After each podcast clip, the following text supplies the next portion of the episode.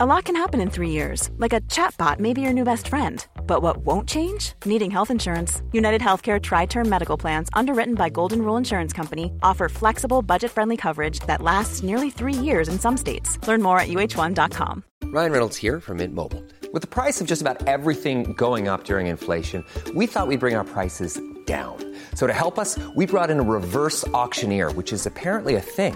Mint Mobile unlimited premium wireless. Ready to get 30, 30, bit to get 30, bit to get 20, 20, 20, bit to get 20, 20, bit to get 15, 15, 15, 15 just 15 bucks a month. So, Give it a try at mintmobile.com slash switch. $45 upfront for 3 months plus taxes and fees. Promo rate for new customers for limited time. Unlimited more than 40 gigabytes per month slows. Full terms at mintmobile.com.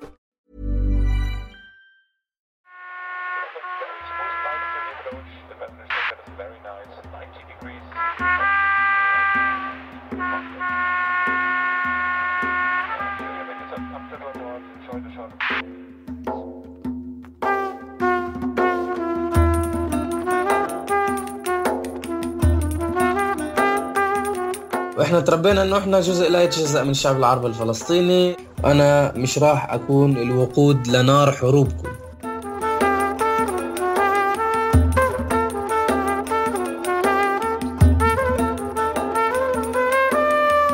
في معظم الدول بتفرض الحكومات على المواطنين واجبات مثل دفع الضرائب والالتزام بالقانون مقابل إنها توفر لهم الخدمات وتضمن حقوقهم. هاي المعادلة المعتمدة بكل البلاد. بس شو بصير لما تطلب الدولة من المواطن إنه يرفع سلاح ضد شعبه؟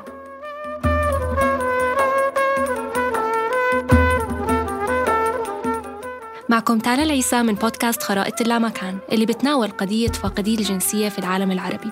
بالحلقات السبعة الأولى حكينا عن أهمية الجنسية والمشاكل اللي بتنتج بغيابها. بس اليوم رح نتطرق للموضوع بالعكس. رح نسأل كيف ممكن الجنسية تشكل أحيانا عبء على حامليها ورح نحاول نفهم الفرق ما بين الجنسية والهوية وتأثير الاحتلال عليهم. خليكم معنا لتسمعوا صوت من فلسطين المحتلة.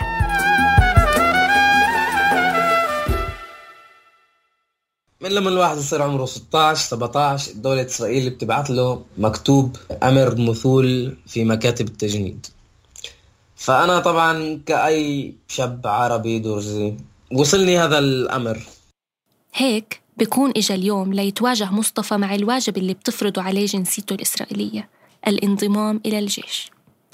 المثول في مكاتب التجنيد هي الخطوة الأولى من عملية التجنيد الإجباري فيما يسمى بدولة إسرائيل. أنا قلت بدي أنزل أشوف شو في هناك. بدي أتفرج أتعرف عليهم. شوف شو تنشوف شو في شو شو عندهم يعني.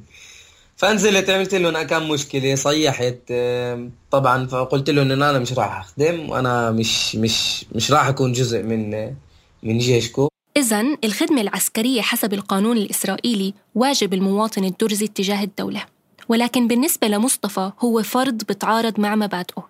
مصطفى قدر إنه ما يخدم بالجيش بس قبل ما نعرف كيف رح نسمع من المحامية هدية كيوف عن القضية من بدايتها. هدية إحدى مؤسسي حراك أرفض شعبك بحميك المناهض لتجنيد الدروس في جيش الاحتلال. قانون آه، خدمة الأمن اللي سن سنة 49 يعني بعد بسنة من لما آه، أقيمت دولة إسرائيل أو الاحتلال. القانون مكتوب فيه إنه كل مواطن معاه جنسية إسرائيلية وصل لجيل 18 مجبور في الخدمة العسكرية. وفيش هناك ولا أي استثناءات يعني مش مكتوب هناك إنه العرب مستثنين أو إنه الدروز مستثنين أما شو؟ في هناك بند اللي بيعطي صلاحية لوزير آه، آه، ما يسمى بوزير الأمن إنه ما يبعثش أوامر تجنيد لفئات معينة. فيعني اللي صار إنه كان في قرار إداري من قبل وزير الأمن إنه ما يبعثش بالأساس أوامر تجنيد لكل الفلسطينيين. يعني عم نحكي عن سنة 49 كل الفلسطينيين بما يتضمن الدروز ما كانوش يبعثوا لهم أوامر تجنيد. ولكن بالرغم من إعفاء العرب إسرائيل حاولت تشجعهم للانضمام لجيشها. وبال 49 أنشئت وحدة الأقليات بالجيش لإستقبال المتطوعين غير اليهود. ووعدت إسرائيل العائلات الدرزية بتسهيل دخولهم إلى أراضي زراعية في حال تطوع الشباب في وحدة الأقليات. ظل التجنيد تطوعي لحد ال 56 لما انعقدت اتفاقية ما بين دولة إسرائيل و16 قيادي درزي. نصت الاتفاقية على ضم الدروز الذكور للخدمة الإلزامية. تدعي الرواية الإسرائيلية أن الدروز هم اللي توجهوا لإسرائيل بطلب إخضاع الطائفة للتجنيد ولكن المحامي هدية أوضحت لنا الجانب الآخر.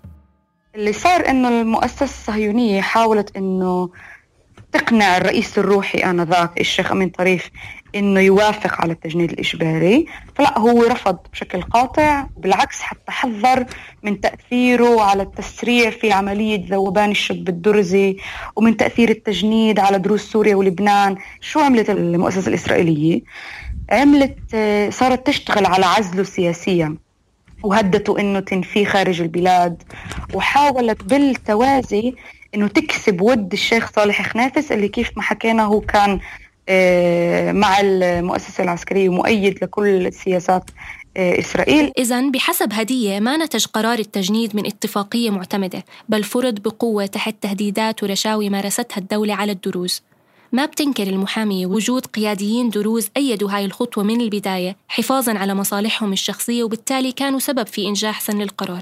الهدف الأساسي من فرض التجنيد الإجباري كان آه، فرق تسد يعني آه، يفصلوا الدروز عن باقي الفلسطينيين آه، علشان الفلسطينيين يصيروا يطلعوا على الدروز كخون من جهة واحدة ومن جهة ثانية علشان إنهم يعززوا هوية منفصلة للدروز عن باقي الفلسطينيين. التجنيد الإجباري كان إحدى وسائل الدولة لتفريق الدروز عن الفلسطينيين. من ضمن الوسائل الأخرى اللي اتبعتها إسرائيل هي تحويل مفهوم الدروز من طائفة عربية إلى قومية مستقلة تماماً. يعني على الهوية صار في تمييز واضح بين الدرزي والعربي وكأنهم بينتموا لفئتين منفصلتين. أما بالستينات لما لاقت الدولة معارضة درزية ضد التجنيد أقامت لجنة لحل الأزمة وبدأ صناع القرار والسياسيين يحللوا جذور المشكلة. من ضمنهم أمنون لين اللي توصل للنتيجة التالية. لقد فشلت الدولة الإسرائيلية في استغلال ومواكبة التغيرات التي طرأت على الشباب الدرزي بعد إخضاعهم للتجنيد ولمجابهة التعريب الظاهر عندهم علينا خلق هوية درزية إسرائيلية. إحدى أهم الوسائل اللي استخدمتها الدولة لخلق هاي الهوية كانت تغيير مناهج التدريس فأصبح بال75 في منهاج خاص للدروز بيختلف عن المنهاج الفلسطيني. قدمت الدولة من خلاله خطاب جديد جعل الطالب ينظر لنفسه كإسرائيلي بدل عربي. إنه الهدف من فصل المناهج التدريسية كانت إنه نمو هوية مختلقة. آه، عند الشباب الشباب الدروز اللي هي الهوية الإسرائيلية الدرزية عشان ما يشككوش ما يقعدوش يفكروا بينهم وبين حالهم ليش أنا لازم أختم. وبتشعري إنه نجحوا يعني الإسرائيلية بإنهم يمثلوا الدروز كخونة بنظر العرب؟ في نوع من الكراهية أو عدم المعرفة عن الدروز والإشي مش بس من وراء سياسات التجهيل. شو بتعمل إسرائيل؟ بتحط الدروز اللي جندوا في الجيش أو اللي كملوا يخدموا مثلا في الشرطة أو في كل أذرعة الأمن بتحطهم في نقاط الاحتكاك. يعني مثلا بتحط الدرزة على الحاجز. يعني مش اليهودي بتحطه على الحاجز بتحط الدرزة على الحاجز. ليش؟ عشان تورجي للفلسطينية إنه مين اللي عم بيمنعك مثلا تفوت على بلادك؟ الدرز هو اللي عم بيمنعك. أو وين بحطوهن للدروز بحطوهن كمستعربين. يعني هو اللي بيعتقلك. بحطوهن في التحقيق. يعني هو كمان اللي بحقق معك بحطوهن كسجانين في السجون.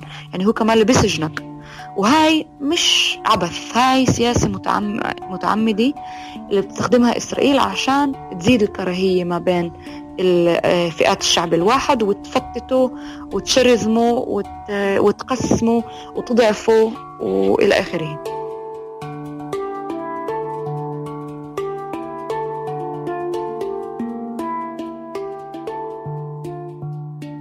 يوجد أربع مسارات ممكن عن طريقها ينعفى الشخص المجبور إنه يتجند. المسار الأول هو اللجنة الضميرية اللي بتعفي الأشخاص القادرين يثبتوا إنهم مسالمين وما بيمسكوا سلاح لدواعي إنسانية. شو المؤسسة العسكرية الإسرائيلية كيف فسرت الأسباب الضميرية؟ هي من ناحيتها الأسباب الضميرية هي بس الأسباب السلمية ومش الأسباب السياسية.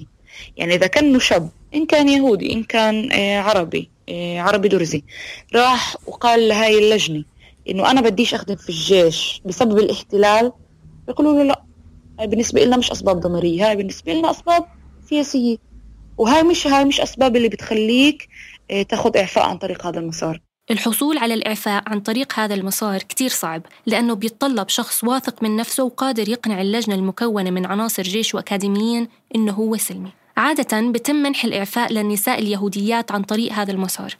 أما المسار الثاني فهو التدين. وإذا كان الشاب متدين فهو لازم يثبت للمؤسسة العسكرية إنه هو متدين. وكيف بيثبت لها إنه هو متدين؟ على فكرة الإشي مش هوين الإشي كثير صعب.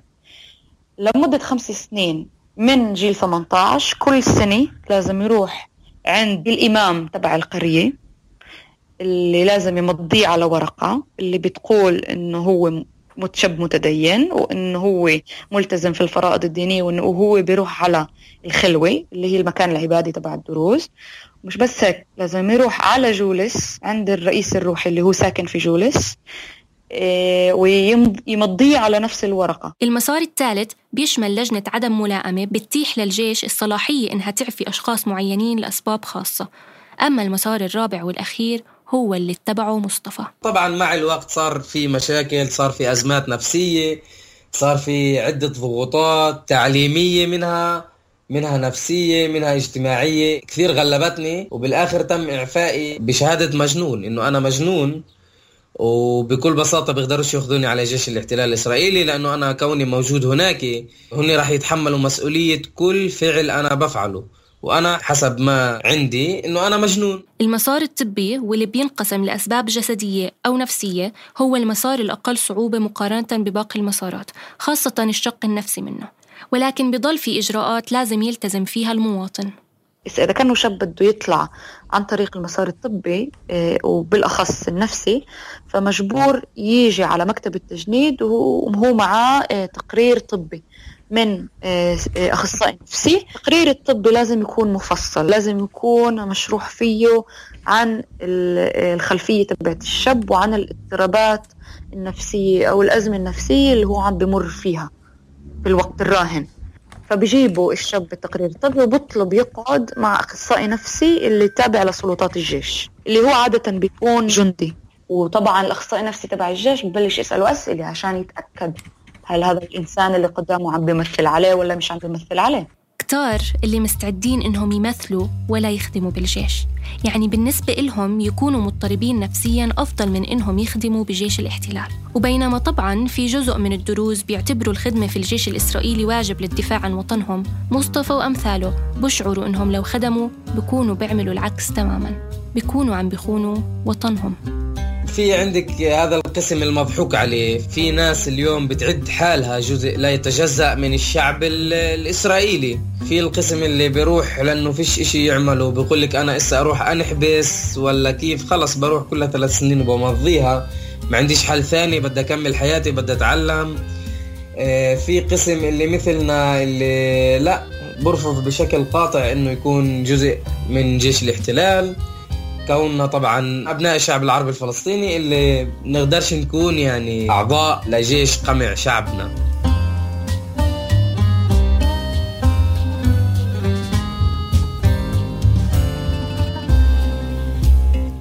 كنا معكم من الإعداد والتقديم تالا العيسى من الهندسة الصوتية محمد حجازي من الأداء الصوتي محمد غباري. تابعوا صفحتنا على الفيسبوك لتسمعوا الحلقة الجاي.